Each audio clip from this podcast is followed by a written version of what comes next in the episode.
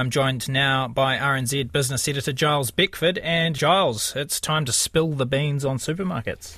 Kia to you, Ben. Yes, uh, I pardon your pun, but a new anti or new whistleblower tool is being launched to help lift the lid on any anti competitive behaviour in the grocery sector.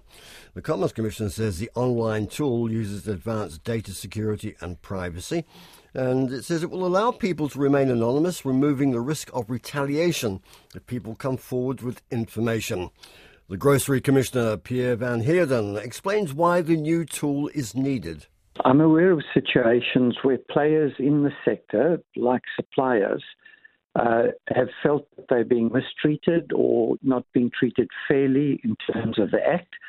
And they're scared of coming forward and concerned that they might be disadvantaged if it's known that they came forward. So we've launched this uh, tool to ensure that we can act on it and get information from anyone in the industry who feels that there are things that are happening which could hamper competition.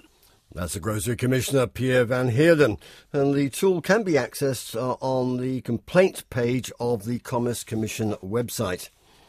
A former financial advisor, Yuan Pok Paul Lu, has been sentenced to six months of community detention, 200 hours of community work, and 12 months of intensive supervision for forgery and breaches of financial market rules. Lu pleaded guilty last September to a charge of forgery under the Crimes Act and four additional charges of using a forged document, providing financial services while unregistered, as well as failing to comply with Financial Market Authority orders. Lu forged a letter purporting to be from the Financial Market Authority, granting his company, Wisdom House Investment Partners, a full financial advice provider license, which he then sent to clients. The Financial Markets Authority's head of enforcement, Margot Gatland, says Lu's conduct is a serious breach of the ethical standards expected of financial advisors and it undermines the integrity of the profession and financial markets. Well, the head of ad- advocacy at the Auckland based Employers and Manufacturers Association, Alan McDonald, is sceptical about yesterday's unemployment numbers, believing that they probably understate the weakness in the business sector. Says the association's advisory services were getting a lot of calls towards the end of last year looking for advice on restructuring and redundancies.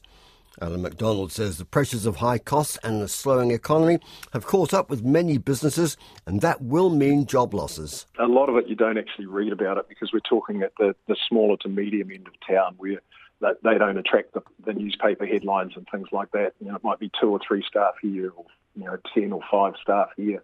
I, I think just looking at the, the inquiries we're getting at the back end of the year, that ongoing uh, higher interest rates, that ongoing higher inflation, that pressure on forward orders, uh, I think you're just going to see a, a, pretty hard six months in the first six months at least. Well, Alan McDonald says the migration surge has filled a lot of gaps in the jobs market, but firms are still having difficulty in finding skilled staff. For instance, finding a skilled operator who can actually teach an apprentice. And also, the migrants haven't been spread evenly through the country, leaving many businesses in some areas short-handed. And staying with the economy, more signs of the slowdown. ANZ's monthly truckometer shows a pickup in activity in the light and heavy vehicle measures last month, but the growth in population is masking underlying softness. Now, the light traffic index, which gives a pointer on consumer demand over the next six months or so, was up just over half a percent uh, and is 1.7% higher than a year ago. Well, heavy traffic, which gives a steer on the broader economic activity, was up 2.7 for the month and is up uh, 2.3% for the year. NZ's chief economist Sharon Zollner says the economy is, to use her transport analogy, running on flat tyres. She says the increases in the indices are disguising the fact that the large migration gains means there are more people getting a smaller slice of the economic pie. Well, US technology giants have had a mixed bag of results over the past week. Facebook owner Meta surged 20% uh, to a record high after reporting better than expected revenue and it declared its first ever dividend. While Amazon topped its earnings guidance and it gained nearly double digits as well. Apple uh, reported better sales, but it was down because there are concerns about uh, growth in the key China market. Investment strategist Dan Gerard of State Street Global Markets says there's a lot for investors to like about tech stocks this year. Tech has everything we would want, everything we would want in this environment. We've got um, pretty good rising sales. We've got profitability, margins protected, um, buybacks. We have pretty low um, debt levels and lots of cash flow. And in that space, I think that's what we're going to want to see more of as as we start to get into some of these challenges that I think will be hitting uh, um, most of the, the, the, equity space as we uh, progress through this year. That's Dan Gerard of State Street Global Markets. And US tech stocks are favourites with quite a few online traders in New Zealand. Let's see how the market more broadly is faring. I'm joined by Michael Grace of Jarden Securities. Kia ora to you, Michael. Good afternoon, Gyles. How are you? I'm well, thank you. More to the point, how is the local share market? Well, after the first two hours of trading, the NZX 50 is down 20 points or 0.17% to 11,930. This is in contrast to a strong close to the US market this morning, with the Nasdaq closing up almost 1% and the S&P 500 closing up at an all-time high.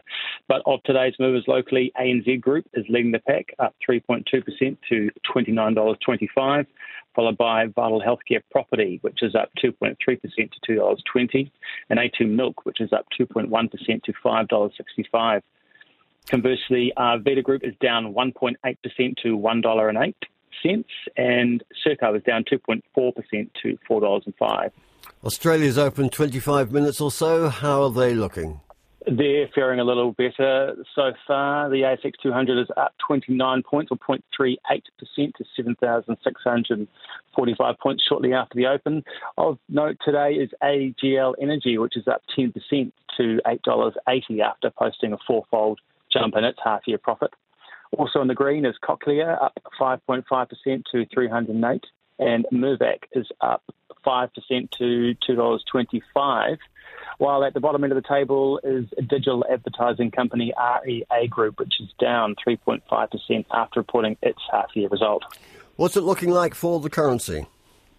The Kiwi is off yesterday's highs, but remains above 61 US and is currently buying 61.09 US cents uh, 93.61 Australian cents, 48.35 British pence, 56.70 euro cents, 90.45 Japanese yen, and 4.39 Chinese yuan. Which leaves us with interest rates, oil, and gold. The 90 day bank bill is up three basis points to 5.74%. Brent crude is at 79.43 a barrel, and gold is at $2,035 US dollars an ounce. Thank you very much. That's Michael Grace from Jarden Securities.